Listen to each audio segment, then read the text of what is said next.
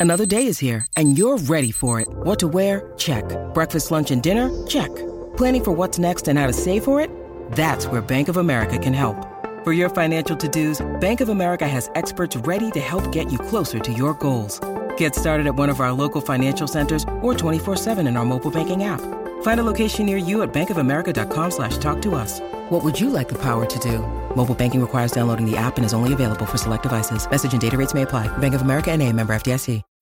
When you need mealtime inspiration, it's worth shopping Kroger, where you'll find over 30,000 mouthwatering choices that excite your inner foodie. And no matter what tasty choice you make, you'll enjoy our everyday low prices, plus extra ways to save, like digital coupons worth over $600 each week. You can also save up to $1 off per gallon at the pump with fuel points. More savings and more inspiring flavors make shopping Kroger worth it every time. Kroger, fresh for everyone. Fuel restrictions apply. You're listening to the Bears Brothers podcast and postgame show, the place where Bears fans across the globe hang out online after every Bears game. Now get ready because it's time to bear down. Bear down.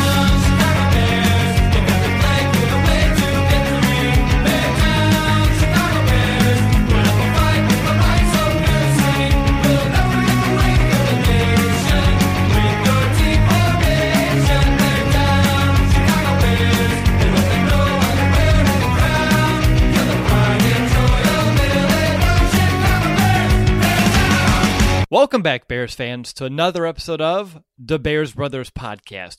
We're a day away from the Week 3 matchup against the Arizona Cardinals as the Bears have a chance to improve to 2 and 1 on the season. I'm your host, Will DeWitt, and in today's mini episode, I'm going to walk you through my three keys that are going to lead to a Bears victory. So let's go ahead and dive right on in. And my very first key keep eating. Pressure Sam Bradford early and often. Throughout the first couple of games this season, the Cardinals have had a really hard time protecting their quarterback. Bradford, he has had very little time to throw, and plays have been unable to truly develop due to the Lions' inability to limit pressures allowed. I think Brandon mentioned it earlier this week, but the Cardinals' protection woes aren't really noticeable by looking at the box score. They've only given up three sacks in two games, which is a pretty solid number. But by taking a deeper look, you can tell that the line has given up 32 total pressures thus far, and Bradford, he has the fifth lowest time to throw at 2.51 seconds. That means Bradford has been needing to get the ball out in a hurry, and that's evident with his league low four yards per throw. All of this pressure, coupled with the inexperience at wide receiver, it's a large reason why he's the only quarterback who has played in weeks one and two who has yet to throw a touchdown this season. Now, we all know just how prominent the Bears' pass rush has been at this point, but just in case you need a refresher, they lead the league in sacks with 10. The and of course the team's 40 total pressures are right there near the top of the league as well. So in theory, if the defense plays with the same level of tenacity that we've seen so far, this should be a very easy key for the Bears to accomplish. And what makes it even more promising for Chicago is the fact that its large amount of pressures have come uh, with the second lowest blitz percentage in the league. That means the Bears have been able to generate pressure with only rushing four, or even fewer in some cases, which is uh, better than any other team in the entire NFL. And doing so has really enabled Vic Fangio to keep more guys in coverage. And I believe it's this combination that has made uh, quarterbacks have to get rid of the ball quickly, as they usually don't have many places to go with it with the amount of players that are in coverage. If the Bears are able to do just that this week again, Bradford has, you know, he's proved that he's really unable to do anything with the pressure in his face this season. Therefore, he won't be able to really do anything against the Bears secondary on Sunday. And the Cardinals offense is going to have virtually no chance of creating much of anything. So getting pressure on Bradford early and often is going to be a very vital factor for the Bears defense to succeed this week. All right, key number two. Recognize the pressure. Trubisky must know how and where the Cardinals are dialing up those blitzes. Throughout his young career, especially his rookie season, one thing that Trubisky has really struggled with is recognizing blitzes and where the pressure is coming from. And when that pressure arrives, he really hasn't been able to do mu- to do too much to evade it and really make a play. And oftentimes than not, he'll go down, taken for a sack, or worse. Now, in the past, when teams bring the heat, Trubisky struggled, plain and simple.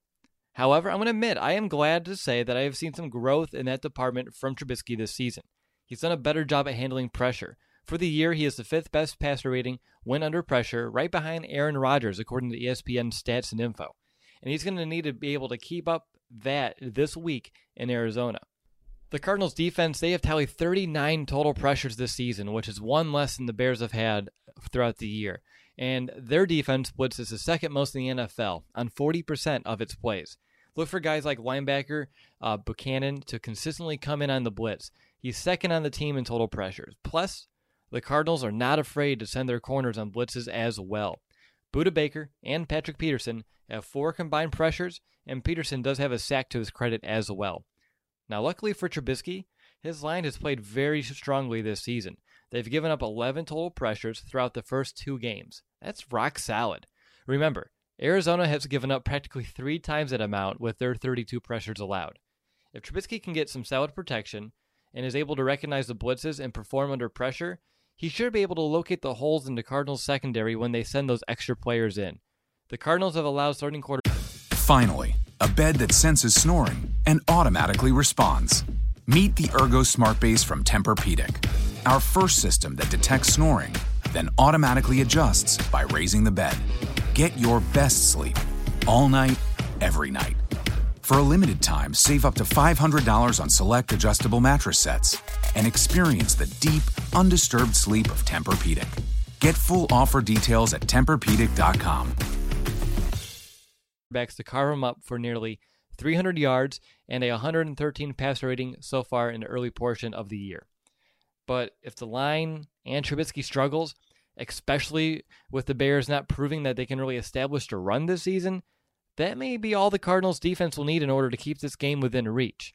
So, how Trubisky handles pressure is crucial. All right, looking at key number three step up. Someone other than Allen Robinson must become a go to guy. Robinson, he has been the Bears' most consistent and prolific playmaker on offense through the first two weeks. He leads the team in targets, 21, catches with 14, yards per catch at 10.3, and first downs with 8, and yards per game at 72.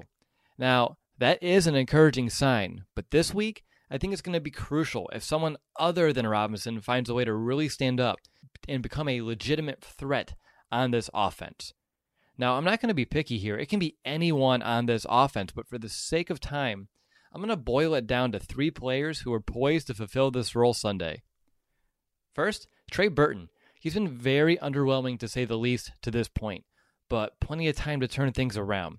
He does have a score, but he's averaging less than 20 yards per game, and I think I can speak with everybody when I say I thought I expected more to this point. Arizona has given up two touchdowns to tight ends through two weeks, in week one, Jordan Reed had four catches for 48 yards. A stat line like that for Burton would really go a long way come Sunday.